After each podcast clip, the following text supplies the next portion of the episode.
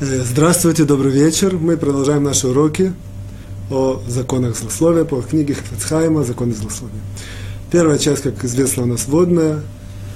И сегодня мы начнем со следующей интересной вещи. Мы, как известно, знаем, что есть законы Торы, есть законы мудрецов, а есть такое понятие ограда мудрецов. То есть есть действия или наоборот ограничения, которые мудрецы наложили для того, чтобы человек находился в так называемом состоянии ограды, чтобы он точно не нарушил заповедь, если он будет находиться э, несколько шагов перед тем, чтобы нарушить заповедь. В книге Месилат Ешарим, это, которая здесь учится, однако это, я думаю, что до этого не дошли, где-то в середине книги приводится следующая интересная вещь, что, по-моему, это в Шар Пришут, это в воротах э, ограждения как раз, вот, приводит интересная вещь, что то же самое, как нам мудрецы поставили ограды общие, то же самое каждый человек может, или даже имеет смысл, себе ставить ограды личные, если он точно знает, что он хочет где-то не это самое, не упасть, где-то не провалиться, он должен себе сам, сам ставить ограды. Вот. Это, в принципе, основной, основная идея, которую оттуда беру. Я бы хотел вместе с вами сегодня построить небольшую такую ограду, если можно так выразиться, от злословия. И показать, э, как мы ее построим, само по себе это интересно, и увидим, как она работает. Это ограда. Я, например, такой привезу пример, чтобы почувствовать, что значит ограда. Например, у человека есть дети, он, у него есть какая-то очень дорогая ваза. Эта ваза, он боится, что они ее разобьют. Он ее ставит в какой-то комнате, и он, безусловно, не знает, что э, нельзя разбивать вазу. Однако он им говорит, не заходите в ту комнату. То есть он поставил ограду. Если они не зайдут в комнату, так тем более они, не, не, не будет такой ситуации, что они там мечом или как-то случайно заденут эту вазу. То есть поставил, не заходить в комнату, это в принципе ограда.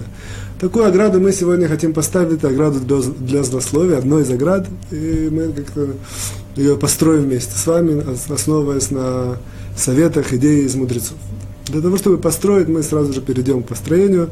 Э, зададим такой вспомогательный вопрос. Вспомогательный вопрос сам по себе интересный, мы его сейчас немножко разберем, углубимся в него, и потом и, и через него он, он для нас будет э, трамплином, чтобы перейти к нашей теме. Сам по себе вопрос вроде бы далекий от злословия, однако мы сейчас увидим, как все вместе связано, как обычно мы стараемся это показать. Вопрос следующий, вопрос, который иногда можно услышать от людей, которые начинают приближаться к выполнению заповеди, к Торе. Вопрос такой, вопрос немножко, можно сказать, наивный, а однако, с другой стороны, глубокий. И наивный, и глубокий. Вопрос следующий. Вы это говорите очень много про душу. А вот где душа находится? Я хочу увидеть, я хочу посмотреть, увидеть, ощутить. Где душа находится?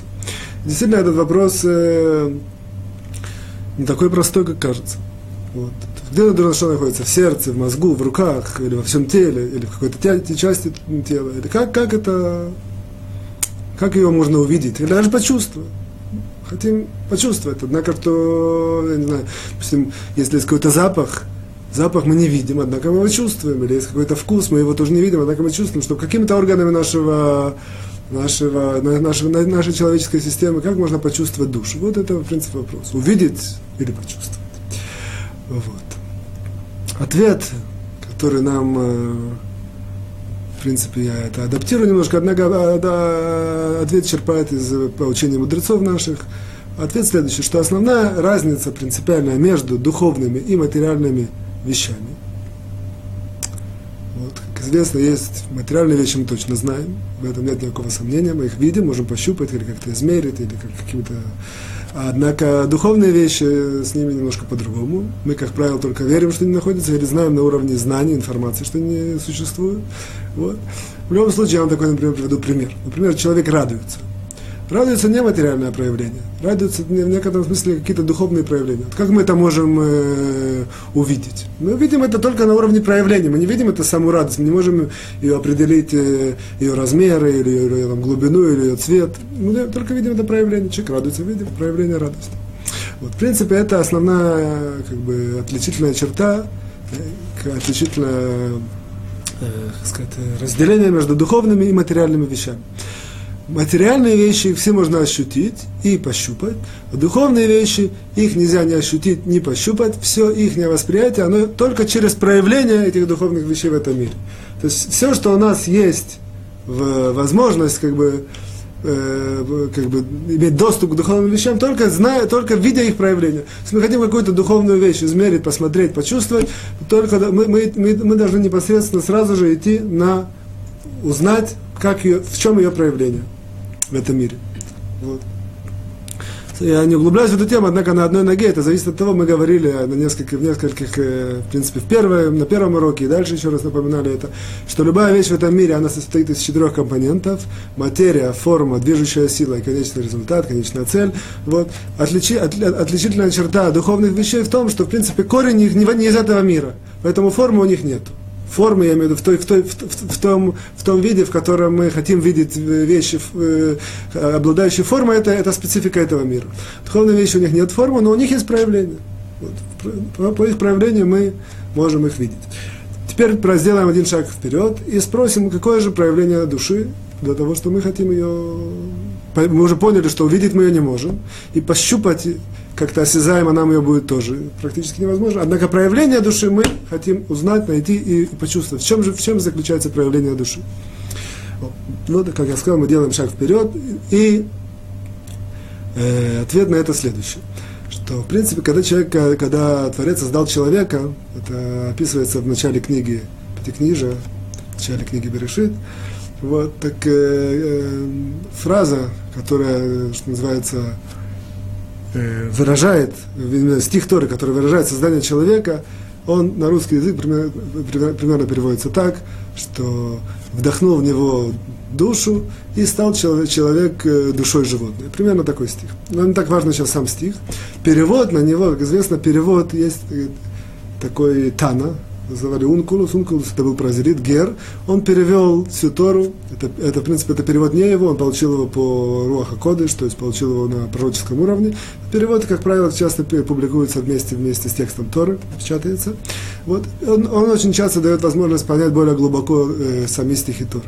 На этом месте Ункулус, то есть перевод, говорит, что стал человек э, живой, э, животной душой, переводит перевод, руах мемалер, то есть ветер, говорящий ветер. Сюда мы видим, в принципе, все комментаторы, все, кто углубляется в эту тему, они, это основная точка углубления, из нее дальше будут различные разветвления. Однако все они э, объясняют следующую идею. То есть базовая идея, она одинаковая всех комментаторов, что, а, что отсюда мы видим, что суть человека, она в принципе в разговоре. То есть человек, создание человека, этот стих, перевод его определяет, он стал ветром, говорящим ветром. Как-то в одной из уроков упомянули, что, в принципе, человек а еще в большей степени еврей, это ветер, очень сильное проявление ветра, что метается с одной стороны на другую. Однако более как бы точное и глубокое и корневое определение, что это ветер говорящий. Сюда мы видим, а, э, э, это переводит строки душа, животное, человек, животная душа, то есть ветер говорящий. В принципе, все это нас подводит к следующей идее, к следующей базисной, базисной концепции, что человек, он в принципе является, душа человека, в принципе, проявляется на уровне разговора. То есть, в принципе, мы искали, как мы можем узнать, увидеть, почувствовать душу человека. Ответ, как человек говорит, в этом, в этом э, в принципе, проходит проявление его души.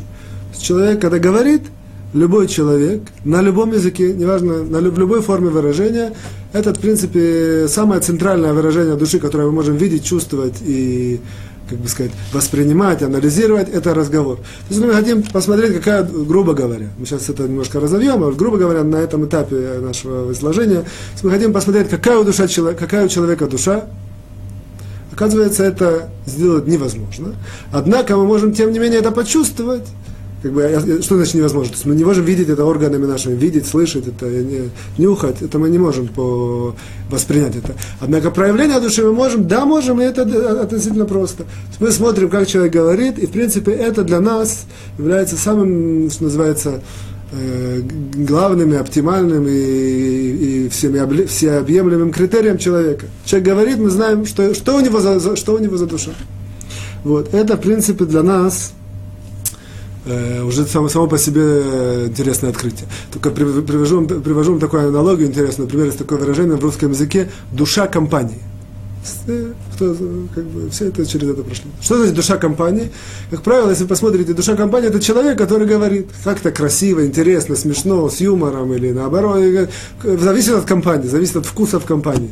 Однако, однако человек оценивается по, по, по тому, как он, как, как он проявляется через разговор. Редко душа компании это тот, кто, там, кто вкусно, кто много кушает, или там тот, кто, не знаю, много думает. Душа компании, как правило, человек, который как-то интересно, в, как бы в духе, в духе той компании, в которой он находится, он говорит. Мы видим отсюда даже, что многие языки, они даже невольно, однако передают сами эту идею, что душа – это разговор. Делаем немножко теперь продвижение вперед, э, немножко, немножко продвигаемся к нашей теме. В трактате Псахим нам мудрецы в начале, это, в принципе, первая, вторая, можно сказать, вторая сугия, сугия говорил, это такая талмудическая тема, вторая сугия э, трактата Псахим, это она занимается вопросом чистого языка. Что оказывается, мы занимаемся наших уроках вопросом э, злословия, со всеми законами, всеми, как сказать, наградами, что, все, что мы учим. Однако есть еще э, определенный аспект отношения к языку, называется чистый язык. То есть мудрецы нам показывают, рассказывают, советуют, и даже более, более этого, даже, как надо сказать, повелевают нам мудрецы, то есть это не, не повеление истории, это повеление из мудрецов. Вот человек должен стараться всеми силами, стараться всеми, всеми возможностями говорить чисто. говорить чисто это следует, это немножко нужно определить. Говорить чисто это значит так, что есть очень многие понятия, которыми мы в процессе жизни оперируем, потребляем их и, и как бы общаемся друг с другом. Вот. Любую вещь можно описать, а, определить, сказать разными вещами, различными, э, начиная от того, что есть такое понятие синонимы в любом языке, и кончая того, что можно это сказать э, с той стороны, и с другой стороны, можно сказать в таком проявлении, в, друг, в другом ракурсе. Вот. Во всех этих, э, как сказать, формах разговора мудрецы нам выделяют, что вне, вне зависимости от того, как человек договорит, человек должен стараться, и более того, как я сказал, говорить чисто. Чисто это значит, что любую вещь, которую можно описать более грубо, опять же, здесь как бы основной критерий это грубость. Грубость языка. Любую вещь, которую можно сказать более грубо, нужно стараться обойти и сказать более мягко, более деликатно, более менее-менее грубо. Вот. Мудрецы нам приводят очень-очень много примеров. Просто можно привести примеры простые жизни. Можно сказать, это то, что приводят в том трактате, например, можно сказать нечисто, можно сказать грязно. Ну, понятно, что нечисто, это более, более, более чистое выражение. Можно сказать, там, человек глупый, можно сказать, человек не очень умный. Опять же, понятно, что не очень умный, это более чисто. Вот, и так далее. То есть есть, безусловно, даже уровни. Можно одно и то же понятие, одно и то же это описание, описать различными, пути, э, различными путями. И как бы у, у человека, который выработана чувствительность к чистому языку, может дать градацию, может дать иерархию. Это, это наиболее чистым образом он сказал, это менее чисто, это менее, это совсем не хорошо. Вот, безусловно, из этого мы понимаем, что люди, которые выражаются там цензурно или ругаются, на самом низком человеческом уровне находятся. Вот. Теперь немножко продвинемся. Вопрос, для чего это мудрецы нам такое повелели? В принципе, если это не, нет, если это не история, заповедь, истории нет такого заповеди или стиха говорить чисто. Это мудрецы нам такое, что называется, скажем, в скобках придумали. Ну, спроси, для чего они это... Пусть каждый говорит, как он хочет. Какая разница? Вот. Ответ следующий что оказывается, что мудрецы, как правило, их основное как бы сказать, предназначение для того, что они э, в том, что кроме всего прочего, кроме того, что они как бы, подстегивают народ выполнять законы Торы, и э, каждого конкретно, и, и, и, и все еврейское общество в целом подняться более духовно, они очень-очень как бы следят за тем, чтобы человек не, не был испорчен то есть есть такое специально отдельное, отдельное, как бы, э, как сказать, э, аспеклярия, такое отдельное э, рассмотрение, отдельная точка зрения на человек, человек может быть там более духовный, менее духовный, более интересный, менее интересный, заниматься разными вещами, делать. Это все как бы на его личном уровне, на общественном уровне. Однако очень важно, чтобы человек не был испорчен. И у мудрецов есть ключи евреи. Мудрецов есть ключи, что, что, это за, за определение, что значит человек испорченный, что значит человек начинает портиться, как, как, как допустим, то же самое, что специалист по, по сельскому хозяйству может увидеть какое-то дерево и понять, что это начинает уже гнить, или там увидит какой-то, э, не знаю, человек э, по, по машине, может понять, что здесь уже начинает барахлить, и скоро там мотор сядет и так далее. Каждый в своем, в своем э, области он специалист. То есть мудрецы, они специалисты в человеческой душе, специалисты в духовном уровне человека. Они видят и знают, когда есть такое опасение, что человек начинает портиться в духовном плане. Вот. Поэтому очень многие из их постановлений и рекомендаций, и, и даже законов из мудрецов, они, в принципе, направлены на то, чтобы человека оградить ее, чтобы человек был, не, не, не, был испорчен. Дальше подниматься духовно больше или меньше, это его как бы личное э, удел. Однако, чтобы он был не испорчен, это, это в каком-то смысле забота мудрецов. Так вот, оказывается, что вот этот чистый язык, основное его предназначение, оно заключается именно в том, чтобы человека оградить от порчи. Что это значит? Теперь, э, поскольку мы сделали это введение, что душа человека это в принципе его разговор, мы начинаем понимать, что если человек говорит не чисто, менее чисто, даже он говорит, не, пока не говорим про какие-то низкие уровни, говорит менее чисто, то в принципе он таким образом себя, свою душу, а душа, как известно, это начинка всего человеческого, всей человеческой сущности, он в принципе свою душу немножко потихоньку э, немножко грязнит, или как-то э, туда пыль заходит, или э, она как-то работает хуже. И вот, и поэтому, если человек будет стараться говорит чисто, то он, в принципе, определенным образом огражден от такой, что называется, духовной порчи, которую мы, э, которую мудрецы, в принципе, заботятся, чтобы ее не было. Вот. Поэтому, как бы основная идея, что когда человек говорит чисто, он, грубо говоря, он заботится о, сво, о, о своем человеческом статусе, своем человеческом уровне, чтобы не, не загрязниться, не испортиться, не, не, не, не, не, не опуститься в духовном плане. Вот. Более того, когда человек старается говорить чисто ставит на это акцент, он, он, он, грубо говоря, можно так сказать, так щеточкой просто свою душу немножко, как, как известно, человек хочет там пойти на какую-то важную встречу, берет там костюм или какое-то одеяние, немножко его там щеточкой или как-то какими-то вещами немножко там почистит, под, под, под это, чтобы было более аккуратно. То же самое, в принципе, чистый разговор, грубо говоря, берет душу немножко ее подчистить, подшлифовать, чтобы она была красивая, аккуратная, не, и тем более не, не, не была по, в процессе порчи. Вот. Теперь немножко еще больше. Как известно, что разговор, в принципе, человек, как правило, сам с собой не говорит, человек говорит, он обычно говорит с кем-то. Вот оказывается, что одно из самых больших влияний человека на человека, это, в принципе, происходит через разговор.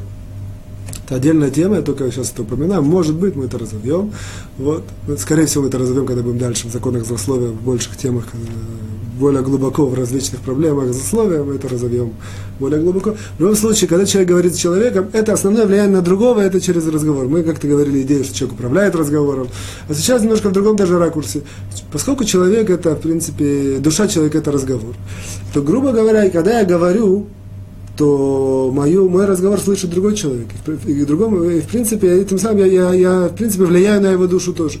Влияю меньше, чем на свою душу, однако тоже влияю. Мудрецы нам говорят, что когда человек слышит, это как будто он говорит. Есть многие, многие законы Торы, они основаны на том, что человеку нужно что-то сказать, а он по закону, благословение. А он только слышит, и есть, и есть правильные намерения, то достаточно, то достаточно только слышать этого, этому засчитывается, как будто он говорит. То мы видим, что слух очень, очень часто приравнивается к разговору. Опять же, эта тема нужно развить.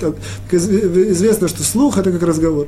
Поэтому, если я говорю, и кто-то это слышит, целенаправленно я это говорю, человек слушает. Если я, я говорю нечисто, в принципе, как будто он сказал нечисто. То есть я, кроме того, что порчу свою душу, порчу его душу. Вот. То, в принципе, на одной ноге нам дает немножко понимания всех, э, почему, как часто говорят люди, там, по законам Тора не слушают там, телевизор или там. В принципе, это одна из основных идей. Есть еще, есть еще причина, в принципе, одна из самых центральных причин, что нет времени, и жизнь такая бурлит и такая интересная, что на это все нет времени. Однако одна из причин мы знаем, что есть очень часто в э, разговоры, которые э, передают по средствам массовой информации, они всегда исправны, скажем мягко. Часто это, очень часто это выходит из всяких коммерческих соображений. Вот. Однако человек должен знать, что тот, тот неисправный разговор, который он слышит, он просто берет и загрязняет его душу. Потом это очистить не так просто. Тем более это когда речь идет про детей, однако эта тема я не, не вхожу глубоко. Вот в любом случае мы видим, что человек, чистый язык, который нам в трактате Псахим мудрецы говорят, это в принципе э, идея его следующая, чтобы душа, держать душу в чистом состоянии, свою, э, также душу других детей, э, других людей. Вот. Э, скажем, еще несколько таких ракурсов, которые относятся к этому. В принципе, допустим, когда человек говорит нечисто, скажем, немножко с другой стороны посмотрим на это. Человек говорит не, не чистым языком. Кроме того, что он себе немножко, как сказать, душу немножко загрязняет, скажем так, он, в принципе, другим показывает этим самым, какая у него душа. Если мы хотим встретиться, как бы, увидеть даже деловые встречи, какие-то узнать очень важно в жизни, важно знать другого человека, это влияет человеку, человек в соответствии с этим решает, какие взаимо, с кем взаимодействовать, с кем не взаимодействовать, с кем э, Э, как бы, с кем вести контакты, с кем и так далее. Вот он, человек, который говорит не, не чисто, он на самом деле, он уже, он уже это привык, он уже это для него это нормально, это не. Но он, человек, который немножко более чувствует, чувствительный к этому, он сразу же от него от, от, от, ограждается, сразу же понимает, с кем имеет дело, и сразу более, более, более опасно с ним иметь э, деловые или какие-то другие связи. Вот. Есть мы видим, что язык, он и отражает, разговор, и он отражает, в принципе, душу человека, и влияет на нее. Правильно? Вот. То есть мы видим следующую вещь. Мы видим, что это правило, которое часто используется в, в, в Торе, в законах Торы. То есть какие-то вещи, которые они одни, а, а, а, в одно и то же время и влияют, и отражают. Например, есть такое понятие, я ну, войду на, на 2 секунды, на 2 минуты такое понятие киньян. Киньян это, это некоторое действие, можно так сказать, формальное действие, которое заканчивает любую имущественную сделку. То есть, когда я покупаю что-то, делаю некоторое, э, некоторое формальное действие, этим самым это заканчивается. В чем смысл киньян? Например, человек хочет купить книгу, в принципе, книга не, не покупается деньгами. Деньги это некоторый эквивалент, который нужно заплатить за нее. Однако изменение статуса имущественного книги не, не, не определяется деньгами, определяется, человек делает, э, поднимает ее на, на определенное э, расстояние, есть согласие между двумя сторонами, и на, на этом сделка заканчивается. Что вот это поднятие, это, это называется киньян, то есть это формальное это действие. В чем его смысл? Оказывается, его смысл именно основан на том, что оно и отражает, и влияет. Что оно отражает и влияет? Оказывается, что любая имущественная сделка по Торе, она, она заканчивается только в тот момент, когда у каждого, у обеих сторон, у покупателя и продавца есть называется такое выражение на Талмуде, гмерудат. То есть, когда он точно-точно решил, на определенном уровне точности, в, своей, в своем э, мысли, что он, он принимает решение действительно это продать, а вторая сторона купить. Вот эта вот, вот, вот, эта вот грань, когда это точное решение принимается, оно определяется вот этим формальным действием. Что когда я, грубо говоря, поднимаю это в качестве покупателя, продавец это видит, он, у него происходит такое психологическое действие, он чувствует все, все это выходит из моего владения, и до него этот момент, это на него влияет вот это вот мысленное окончательное решение. А я, а, а для меня, это, для, для него это как бы влияет. А для меня это отражает. Что значит? Для меня это отражает, что в тот момент, когда я поднял, это, в принципе, для меня показывает, что у меня есть это вот этот да, это есть эта мысль, э, закончилась, окончательное решение это это купить. В любом случае, это отступление. В любом случае, мы видим, что есть действия, которые в одно и то же время являются и проявлением, и, и отражением. То же самое в случае злословия. Случае, в случае чистого языка. Чистый язык, когда человек говорит, это он чистый или менее чистый, или еще менее чистый. Вот. Соответственно, когда он так говорит, это и проявляет его душу, поскольку мы знаем, что душа это разговор, и влияет. То есть, что значит влияет? Это влияет, показывает, он может ее, как же, как мы привели такую аналогию, немножко почистить, отшлифовать, сделать более красивую. Вот.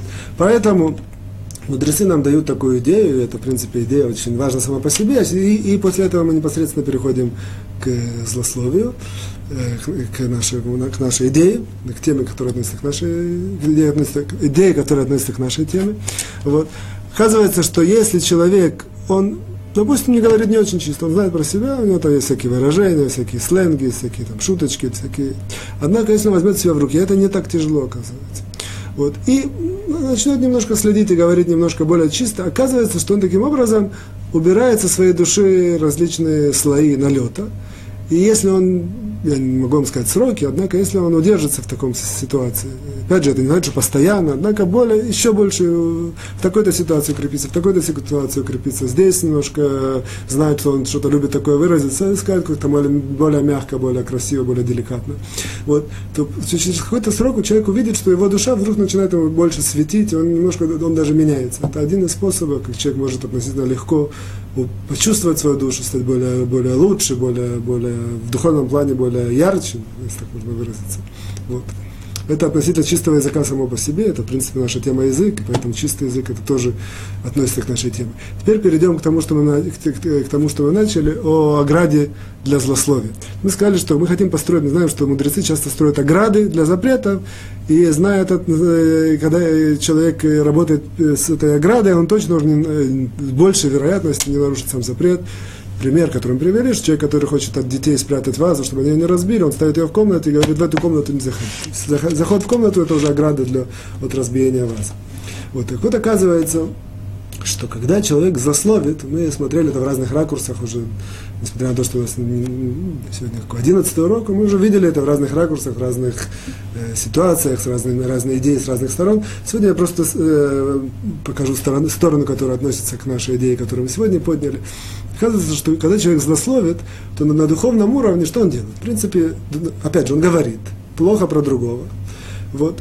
Опять мы знаем, говорит, это, разговор это самое большое проявление, основное проявление души. В принципе, он проявляет свою душу против другого человека. Это, грубо говоря, на, на таком уровне, если можно так выразиться, что происходит между... Он, в принципе, объявляет войну или какое-то трение другому, другой душе. Духовном плане нет, в духовном мире нет такого, э, такого понятия, как расстояние. То есть невозможно видеть, не, не обязательно видеть что человека, чтобы с ним воевать. Есть такое понятие мысленная война. Мысль – это отражение тоже духовных категорий. Можно о ком-то думать плохо, это тоже как-то каким-то образом влияет. Вот. Или можно, есть, есть различные варианты. В, в, что бы то ни было, когда человек начинает про, про кого-то злословить, грубо говоря, он своей душой объявляет войну другой душе. Маленькую войну, большую войну, или там дает пощечину, или дает какую-то, дает какую-то... Однако между ними находится какое-то трение. Душа против души. Душа говорящего против, душа, против души, про кого говорит. Вот. Как. Теперь, как известно, что когда есть какие-то трения между людьми, например, теперь немножко мы опустимся. Те, те, трения в материальном мире между людьми, человек, допустим, человек такой характер, что он со всеми спорит, склок, и у него со всеми всегда он э, не в хороших отношениях. Понятно, что есть разные пути, это как это можно изменить, с этим бороться. Однако есть такой как бы глобальный путь. Если человек вдруг станет хорошим, то это очень сильно он изменит э, вот эти все трения с другими, с другими людьми. Что значит вдруг станет хорошим? Вдруг станет всем улыбаться, и вдруг станет всем говорить мягко, и вдруг станет как-то... Какие-то проявления хорошести, которые каждый, в принципе, может почувствовать. Понятно, что это, я говорю, некоторый идеальный вариант. Человек, который, в принципе, со всеми в трениями, в трениях, со всеми склоками, ему тяжело стать хорошим. Однако в идеальный вариант нам сейчас позволит дать перейти к идее, которая связана со злословием. Опять же, есть какие-то э, напряженные отношения между людьми, если вдруг один из них вдруг меняется, становится вдруг такой хороший, улыбается, в принципе, не, не по отношению к тому человеку, в принципе, то, вдруг, то, то любые, эти самые, любые трения, они очень сильно часто, как сказать, уходят или сходят на нет. То же самое в духовном уровне. В принципе, поскольку мы сказали, что злословие – это, грубо говоря, война души против души, в тот момент, когда я беру и делаю свою душу хорошей, опять же, по аналогии в материальном трениях между людьми, вот, то, то, то, то, то в этот момент э, как бы эти, эти трения между душа, душа с душой, они, они, они, они ослабевают, ослабевают. То есть, грубо говоря, что я имею в виду? Это следующее, что поскольку злословие, как бы наша тема, это целый раздел, однако злословие, это когда человек говорит про другого плохо. То есть, если человек приучится в принципе, не про другого человека, а в принципе говорить про языком чистым, то он, в принципе, делает свою душу чище. Делает свою душу чище, он, как бы, в нашей аналогии, он становится как бы, человеком более хорошим. Более хороший человек, он, как правило, ни с кем не воюет, он, как правило, ни с кем не конфликтует, и нет, как правило, нет никаких трений. Ну, поэтому, в принципе, это наша основная идея, которую мы вывели и как бы сегодня подчеркнули, что э, э, чистый язык, кроме того, что он сам по себе важен, что это повеление мудрецов, что он э, отражает человека, что он позволяет человеку изменить себя. Кроме всего прочего, чистый язык делает человека на духовном уровне более лучше. Человек становится более ярче, красивее, приятнее. Это, это даже логика подсказывает. Вот. Человек, который говорит чисто. И в то же время, этим же самым, когда так происходит, он, он строит себе ограду от злословия. В тот момент, когда человек лучше, он, как правило, с, меньше, с меньшими людьми конфликтует. А как мы сказали, конфликт на духовном плане – это одна из проявлений конфликта духовного, это злословие. Я говорю про кого-то зло. Соответственно, что если я построил такую ограду и говорю чисто, то я уменьшаю э, возможности, вероятности своего злословия, я имею в виду каждый, каждый человек, который, каждый человек. Это, в принципе, наша первая часть. Переходим ко второй части. Запреты, которые человек нарушает, если он засловит. Сегодня у нас десятый запрет – до, до, до сих пор, так я подчеркиваю, начиная вторую часть, запреты, которые человек э, делает, если он заслобит. До сих пор мы, все запреты, которые мы учили, они были запреты довольно общие, то есть довольно часто происходит, э, если человек злословит, он проходит эти запреты, которые мы учили. Сегодня у нас запрет такой, что он происходит очень-очень редко. Вот. То есть, в принципе, запрет, который мы сегодня рассмотрим, это запрет очень такой редкой ситуации, которую сейчас мы ее нарисуем.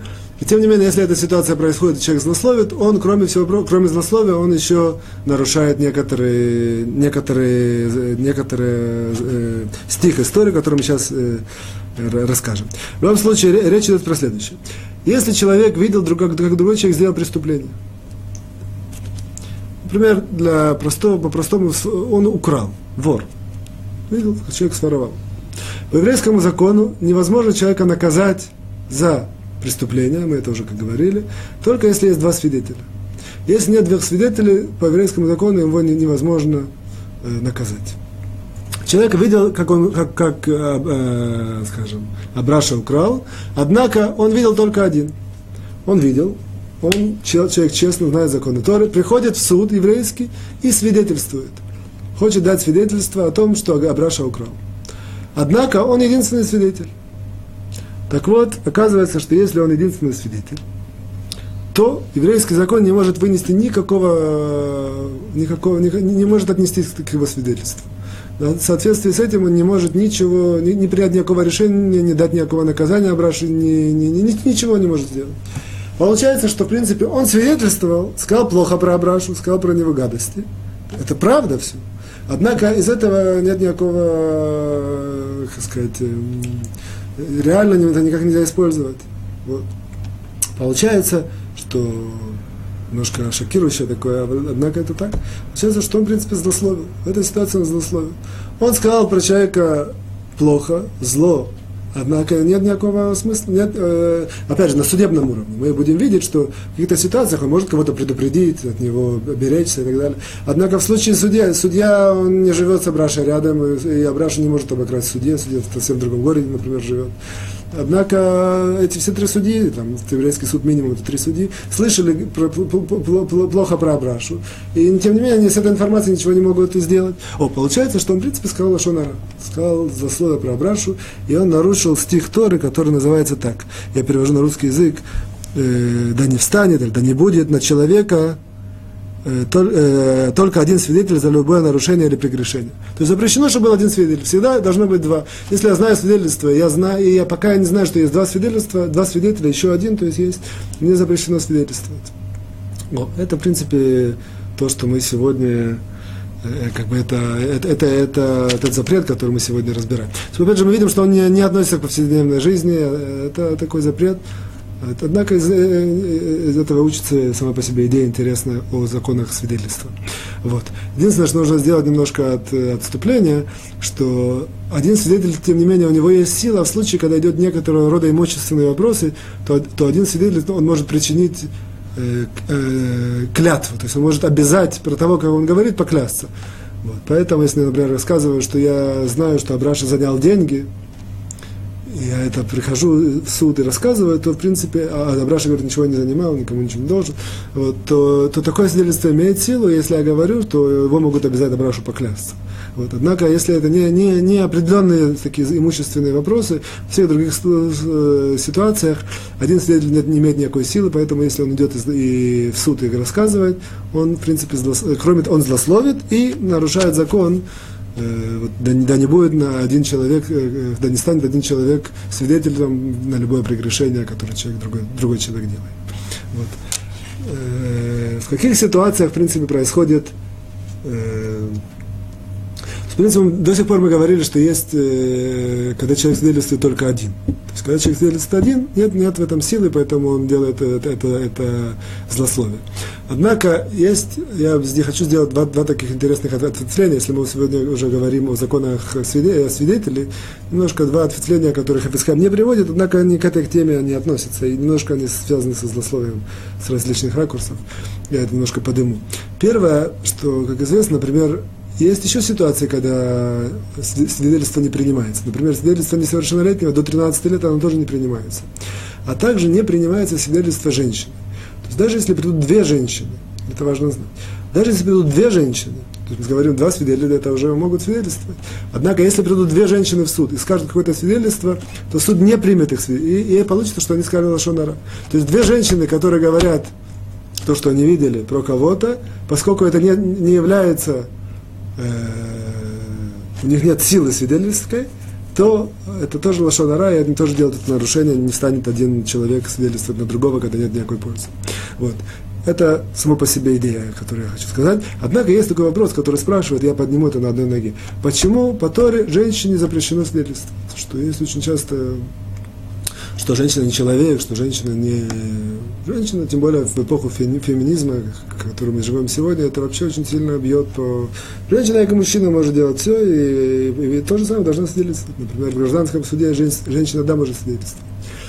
Или в, в судах других юриспруденции мира. По, по Торе э, как бы женщина не может свидетельствовать. И здесь правомерно задать такой вопрос, что Тора, как бы, она как-то принижает э, положение женщины, плохо относится к женщине. Вот. Почему я это поднимаю? Это одно из таких э, классических примеров, что если мы углубимся, увидим все наоборот. То есть нам кажется, что Тора, которая запретила женщине свидетельствовать, она плохо относится к женщине. Сейчас мы углубимся, видим все с точностью да, наоборот. Именно из-за того, что Тора очень уважает женщину, она и, запретила, она и запретила свидетельство. Однако давайте это сделаем немножко, ну, пару минут. Впрочем, спросим такой вопрос. Почему, в принципе, женщина не может быть свидетелем? А для этого нужно вообще понять, почему один человек не может быть свидетелем. Вот. Оказывается, что в трактате Евамот в конце это очень сильно разбирается.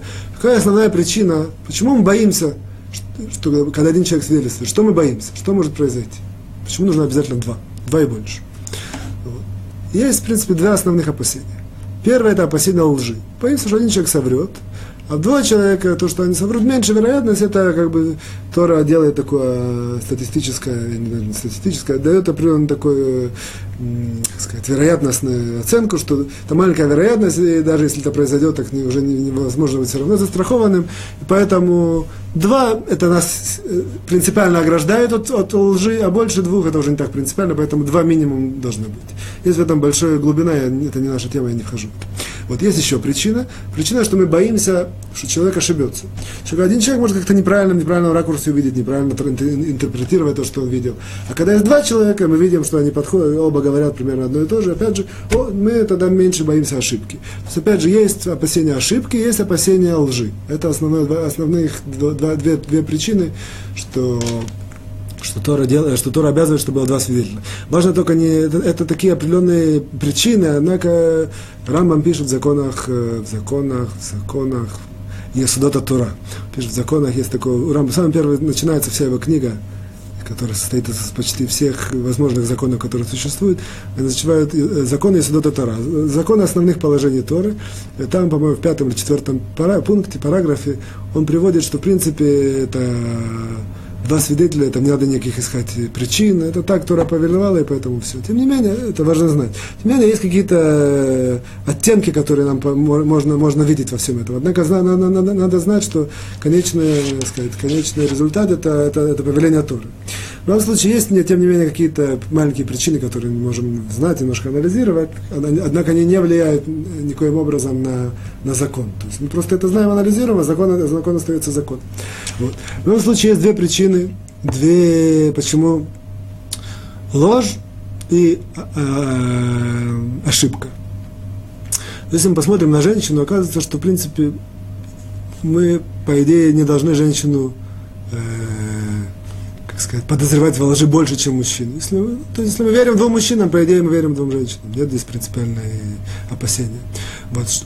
Но можно было бы сказать, что с точки зрения ошибки это не так. Что поскольку женщина натура эмоциональная и так далее, то э, женщина может ошибиться, и поэтому мы мы здесь ее хотим оградить, не, не, не даем возможность свидетельствовать женщине. Однако здесь правомерно спросить, если это так, если бы это было действительно так, то, то все бы закончилось только на том, что, что мы бы сказали, две женщины не могут, а там три или пять, десять, нашли бы какую-то им рамку и сказали, о, десять женщин тоже нормально. Вот. То есть, если мы боимся ошибиться, ну, женщина более эмоциональна, тогда 10 женщин, они уже могут свидетельствовать. Однако мы знаем, что по закону и 10, и 100 женщин не могут свидетельствовать. То есть нет, нет никакой разницы. Женщина, в принципе, не может свидетельствовать ни одна, ни много. Э, это первое. И вторая причина, что отсюда мы видим, что это не, не, мы не боимся ошибки. Есть, Шулханарух приводит в законах свидетелей, есть такие ситуации, когда женщина, да, может свидетельствовать, э, по одному мнению в Шулханарухе, что если э, речь идет про место, в котором нет, ни, ни, никогда не ходят мужчины, а находятся, как правило, только женщины, там что произошло, это нужно засвидетельствовать, то по одному мнению Шуханаруха женщина да может засвидетельствовать. Если мы боялись за, за ошибку, за эмоциональную, эмоциональную неуравновешенность какую-то женщины, то какая разница? Запрет должен был всегда быть. Вот отсюда мы видим, что причина, по, по которой женщина не свидетельствует, она другая. Вот. Оказывается, эта причина следующая. Оказывается, это причина, вот это, для этого это все делается, показать, что все в Торе точно сюда наоборот, как видно по простому взгляду. Мы не, вид, мы не боимся, что из-за эмоциональной своего, как бы сказать, из другого немножко статуса женщина немножко соврет или там ошибется. Вот. И мы ни в коем образом не дискриминируем женщину, когда мы ее не принимаем в суд, а в точности наоборот. Поскольку мы знаем, что женщина натура, натура эмоциональная, поскольку мы знаем, что женщина, ее основное предназначение это более, более домашнее, более, более по еврейскому взгляду на мир, на жизнь, она более как бы с детьми в доме и так далее. Показывается, что если мы откроем такую дверку и разрешим женщине идти и и даже не разрешим. В тот момент, когда разрешим, мы обяжем. Мы обяжем ее быть свидетелем. Тот, тот, тот человек, который может быть свидетелем, он обязан свидетельствовать в случаях, когда это необходимо. Вот, поэтому, если мы так сделаем, получится, что мы, в принципе, ударим и нарушим по основной э, предназначению женщины, по ее образу жизни, по ее ритму жизни, по ее эмоциональному такому фону. Мы э, э, как бы придем к тому, что женщина будет обязана ходить в суды, чтобы свидетельствовать, и быть в каких-то неприятных ситуациях.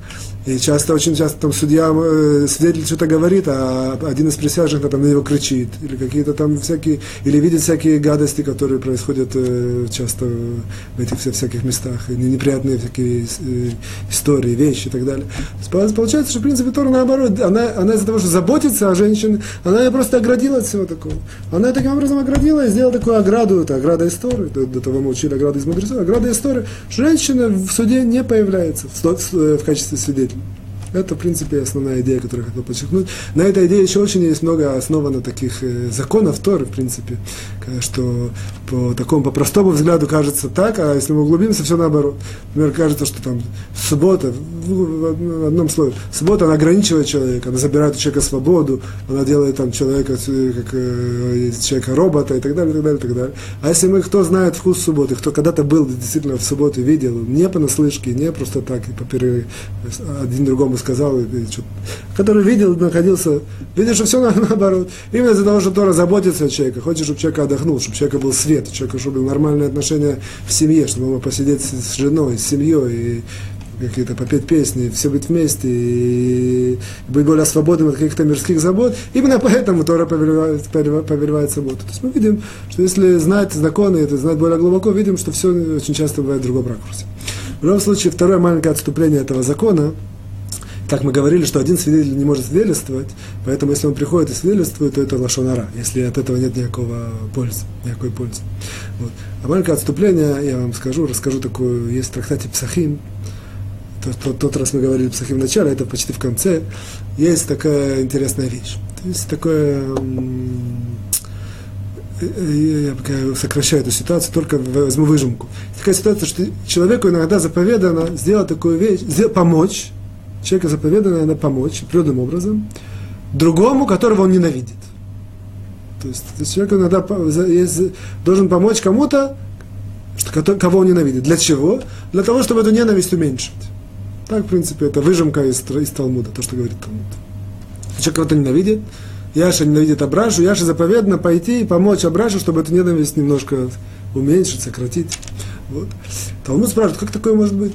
Есть, есть закон, запрещено ненавидеть. Если, если, если, если уже этот Яша он выполнит закон Торы, пойдет ему помочь для того, чтобы уменьшить ненависть, так точно он, он, он выполняет Тору и, и, и знает, что есть запрет, запрет ненавидит. Почему он ненавидит? Вот. Говорит нам, анализирует Талмуд, что если он-то видел, то, э, ненавидит Абрашу за... Э, говорит э, этот Талмуд, что Яша ненавидит Абрашу за преступление. Абраша вор, а Яша его за это ненавидит. Однако, говорит Талмуд, как может быть? Если, Абраша видел, если Яша видел это с кем-то, что он вор, он должен пойти передать в суд, и просто это вся ненависть переходит, уходит. Он передает эти данные в суд, и суд он этим занимается. Все запрещено ненавидеть, даже, даже преступника. Он передает эти, все это передает, как бы, переходит теперь это все в суд, суд, суд, суд должен этим заниматься. Вот, говорит Талмуд, э, что он видел только один. Тут мы знаем, все это связано с нашим законом, он видел только один, поэтому он не может пойти в суд, и не может засвидетельствовать. Поэтому он его ненавидит, как говорит э, нам Талмуд. Вот. Получается такая как бы интересная ситуация. в принципе, мы учили, что несмотря на то, что понятно, что он должен постараться с ним поговорить, это будем учить еще. В любом случае, речь идет про, как бы, про только выжимку из всего. То есть мы видим, что несмотря на то, что один человек, он не может пойти в суд и засвидетельствовать про другого, однако если он сам где-то знает, точно видит, то, то он, он, он, у него может, он, он имеет право, чтобы у него было отношение к ненависти к этому преступнику, как бы, э, какие-то плохие э, к нему эмоции, плохие, э, плохое отношение к нему. Это, в принципе, отсюда мы видим, что несмотря на то, что один человек не может свидетельствовать, однако на своем личном уровне он может к нему, имеет право к нему, к нему плохо относиться. Если мы уже это говорим, в Талмуд там э, сама по себе интересная идея, только закончить. Э, э, Тосфот тогда спрашивает, в этом Талмуде, Псахим спрашивает, есть такая ситуация очень непонятная. Если он его ненавидит справедливо за то, что он делает преступление, он, он один, один свидетель, видел, видел только один, и ненавидит его справедливо, то почему же нам говорит Талмуд, что он должен ему помочь, чтобы эту ненависть убрать? Он имеет право это, чтобы у него была ненависть, для чего же это убирать? Если он имеет право, так нужно убирать, если не имеет права, так, э, так нужно объяснить, так, так он не имеет права. Вот, в любом случае, говорит нам Тос вот интересное положение, что есть такая ситуация, это просто важно знать, поэтому я это поднял, хотя это не наша тема, что говорит нам там, э, Тос вот так. Тос вот один из комментаторов Талмуда. Говорит, что Яша ненавидит Абрашу, потому что он знает, что Абраша вор, он-то видел только один. И это можно, это ненависть можно, ее не нужно, не нужно ее погашать, это можно. Однако есть такое понятие, что если он ненавидит Абрашу за это, то Абраша в ответ его ненавидит за то, что он его ненавидит. Потому что есть такое понятие, человек чувствует, как другой к нему относится. И в тот момент, когда в ответ Абраша ненавидит Яшу, Яша становится, э, начинает ненавидеть его еще больше, больше, чем то, что он видел, ненавидел его вначале из-за того, что он э, просто преступник. А он его ненавидит за то, что за ответную реакцию Абраша по отношению к нему. Так вот эту вот добавку ненависти, вот ее он должен побороть, ее он должен, над ней он должен работать определенным образом, чтобы помочь Абрашу, только убрать эту добавку. Я извиняюсь, что я вошел сюда, однако в любом случае, мы на этом заканчиваем нашу вторую часть, переходим к законам. Законы мы сегодня на третьем параграфе. Третий параграф нам Начинаем сегодня третий параграф. Мы в конце этого параграфа сделали, попытались сделать резюме второго, однако мы не сделали. Я только э, вот делаю, делаю резюме, я делаю резюме второго параграфа в таком ракурсе, которым нам нужен. Мы видели, чтобы перейти к третьему, потому что видим, что есть одна некоторая идея, которая их связывает. Мы видели, что весь, в принципе, второй параграф, который мы закончили, он основан на идее, разрешая, на, на идее, на таком, э, в Талмуде есть такое выражение – что злословие перед тремя это не злословие. Вот. Так э, есть три мнения, которые Хафицхайм вывел из решенным. Э, о чем идет речь? То есть это не идет в явной такой форме, в простой, что, что можно злословить в присутствии троих, а речь идет о трех, о, о, о трех ситуациях. Либо что человек, который слышал злословие действительно злословие в присутствии троих, может его передать дальше, подробности в тех прошлых предыдущих уроках. Либо, что если он говорит вещь, которая не точно злословие, оно называется такое. Можно так понять, можно по-другому. Если он говорит в присутствии троих, это можно, потому что он, он, это нам доказывает, что он не намеревается злословить. Опять же, подробности там. И третья ситуация, это когда сам человек про себя рассказал какую-то вещи, которые его позорят или которые ему приносят ущерб, однако он рассказал это в присутствии троих людей, о, в этой ситуации он показал, что он, в принципе, сам, сам не, ему это, для него это не позор и не ущерб, и тогда мы это можно распространять дальше. Это, в принципе, три основных ответвления, на которых был построен весь третий параграф. Второй параграф, он, по крайней мере, первая часть второго параграфа, к которой мы сейчас непосредственно переходим, она основана на похожей идее, есть в Талмуде место. Э, не, мы сделаем немножко по-другому. Мы сделаем это так. Она основывается на похожей идее. Э, э, идея следующая. Как человек иногда может сказать такую вещь. Человек может иногда сказать такую вещь. Я сейчас говорю нечто, которое, может быть, в принципе, является злословием. Однако, я не боюсь это сказать и в присутствии того человека, про которого я сейчас говорю. Это ему э, э, открывает такую как бы, этическую э, дверцу. Он говорит, теперь я теперь могу это сказать. Почему? Потому что это правда, я не боюсь это сказать в присутствии человека. Более того, он иногда берет и говорит действительно это в присутствии другого человека. В присутствии, опять же, чтобы было понятно, например, Аграш, Абраша говорит про Яшу, а, а, речь идет о Абраша говорящий, а Яша, про которого говорят. Абраша знает что-то плохое про Яшу, он в присутствии Яши это говорит аргументируя это тем, что поскольку это в присутствии Аши, я не боюсь это сказать. Настолько это правда, настолько это я готов сказать, что нет это никакой проблемы. Вот. Либо он говорит это не в присутствии Яши, он говорит это о Яше, в присутствии других людей, и он, в принципе, знает честно самим собой, если бы Яша был здесь, я бы тоже был готов это сказать. Говорит нам Хефицхайм, что это запрет все равно, и человеку все равно э, запрещено злословить, даже если он э, готов это сказать в присутствии человека, про которого он злословит. Вот принципе, можно сказать, это понятно, однако это, это, сейчас мы видим, что это не так, не так понятно. Однако давайте мы сделаем следующую вещь. Мы первым образом, в первую очередь мы первый пункт второго, третьего параграфа изучим. Значит, первый пункт говорит там так, что запрещено человеку, есть, я делаю это такую, в такой форме, представляю первый пункт, что есть две ситуации. Есть ситуация, когда человек говорит про другого человека за глаза – это запрещено сделать, это злословие. И есть, когда он говорит перед ним, или, или не перед ним, но он готов сказать перед ним. Да?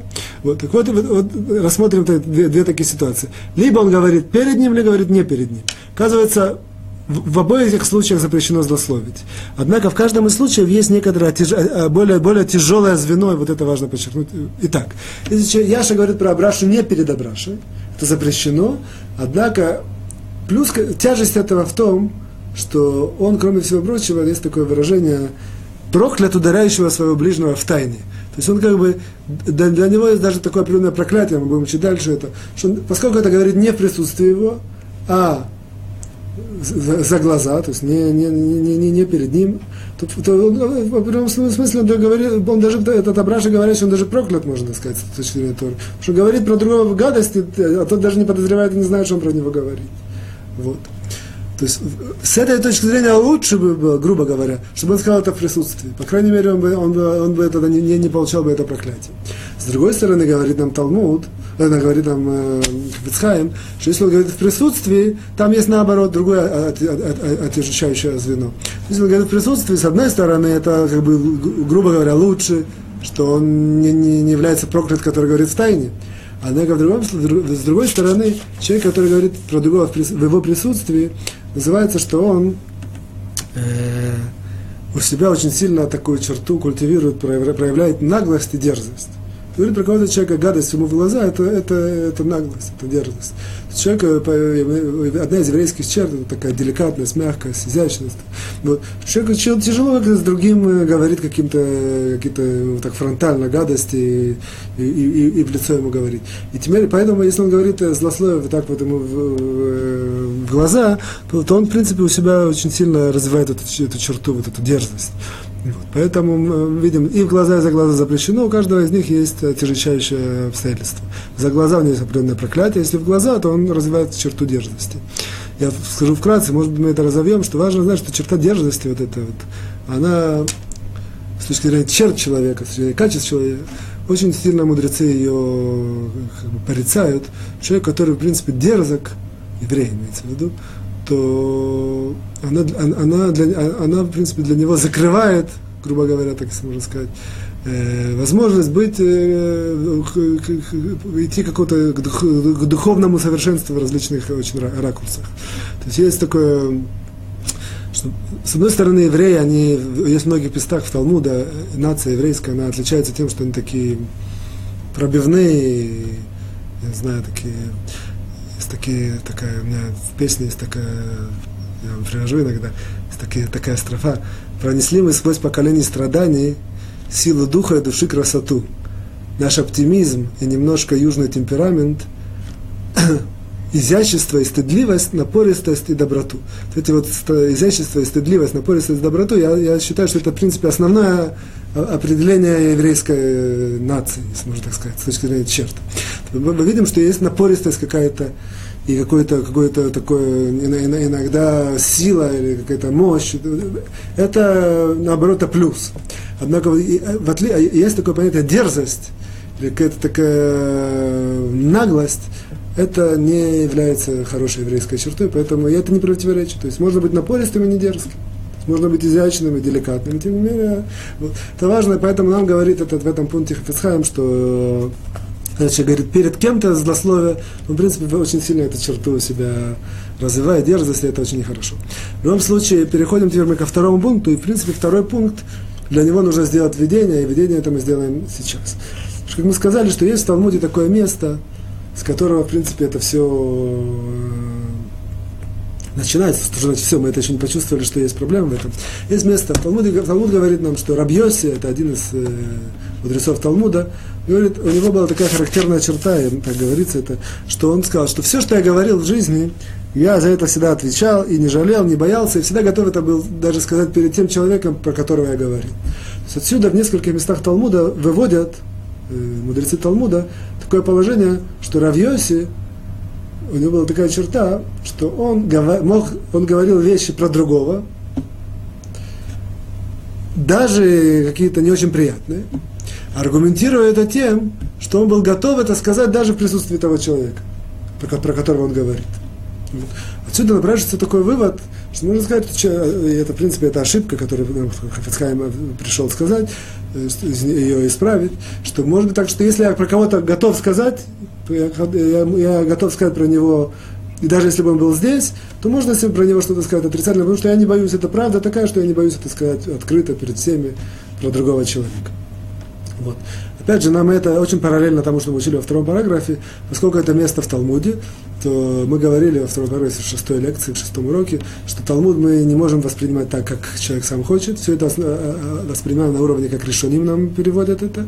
И у решоним есть толкование этого места таким образом, что, в принципе, решоним выводят из этого две, два закона. Что, о чем говорил Рабьоси? Рабьоси говорил не по-простому, что можно говорить злословие про кого-то, если я, я, я, я готов это сказать даже перед ним. Нет, он говорил не про это. Он говорил про, по мнению, по мнению мудрецов решением, две ситуации. Эти две ситуации, в принципе, это одна из ситуаций, это наш второй пункт, а вторая ситуация, это, это Фабсхами упоминает в своем комментарии, это для нас, это мы в дальнейшем будем эту ситуацию более подробно разбирать. В любом случае, что это за вторая ситуация? Что это за одна из ситуаций, о которой э, объясняется, что о чем, о чем идет речь. Речь идет речь так. Есть такая иногда ситуация, что я про кого-то, человек говорит про кого-то это, это не злословие. Однако точно непонятно, то есть зависит от, зависит от его жестов, от его мимики, от той формы, в которой он это все преподносит.